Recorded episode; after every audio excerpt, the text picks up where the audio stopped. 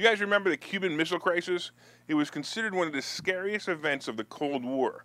The 13 day showdown brought the world's two superpowers, Russia and the United States, to the brink of nuclear war.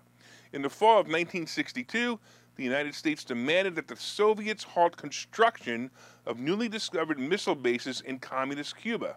These bases were just 90 miles from the U.S. shores, and they were feared that these missiles could reach the United States. What followed was an intense standoff played out almost exclusively at the highest levels. The crisis was averted when President Kennedy, the last American Democrat, most of them are now communists, he negotiated skillfully with the president of Russia, Nikita Khrushchev. I wasn't even born until a year later, however, some of the movies and documentaries I've seen about this were pretty intense. So intense that the people of the United States were actually worried about nuclear war happening in their backyard every day when they woke up. Like I said, cooler heads prevailed and the tension died down. Well, now we have Biden comparing the war in Ukraine to being the biggest nuclear threat since the Cuban Missile Crisis. Is he right, or is, is his delusions gone growing even bigger? So far, Russian President Putin has not said he was going to use nuclear weapons, but he didn't say he wasn't going to use nuclear weapons. Putin did say that he would defend his country with all means necessary. As the fear mongering Democrats always do, they propagate the fear and lies of the worst case scenario to instill fear, fear and control over American people. So, what does Biden do? He makes the following statements Armageddon is on the highest level since 1962 Cuban Missile Crisis. Armageddon? Really? By the way, the definition of Armageddon, according to Webster's, is the place where the last battle between good and evil will be fought. Oh boy. Here's what the biblical scholars believe Armageddon would look like. They believe that after all other religions have been destroyed, the governments of the world will begin persecuting witnesses, and God will then intervene, precipitating Armageddon. You know, the end of the world as we know it. There are so many things wrong with his statement that I just want to press into some of the highlights.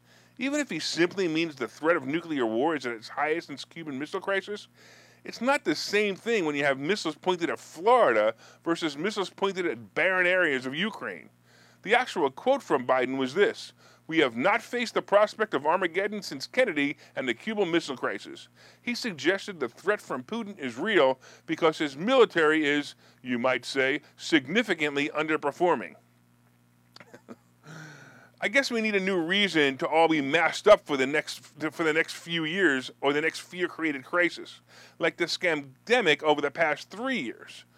Don't forget to uh, you know get your radiation poisoning vaccine, but don't worry, your death from the radiation poison won't be as bad if you have the vaccine. The radiation poison vaccine will only have mild symptoms, like you know your genitals probably will fall off.